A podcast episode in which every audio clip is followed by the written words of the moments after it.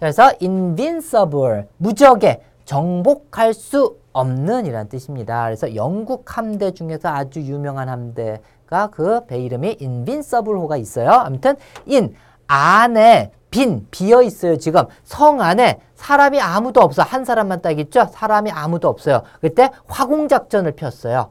이 성이 굉장히 난공불락의 성이거든요. 그러니까 어 사람이 없다. 이때 불을 쓰자 해서 불을 막 해도 불이 막 이렇게 바깥으로 튀어나와요.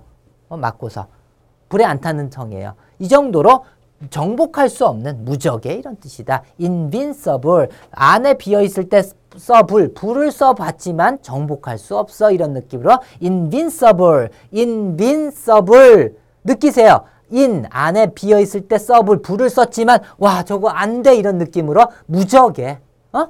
정복할 수 없는 다시 한번 invincible, invincible 무적에 정복할 수 없는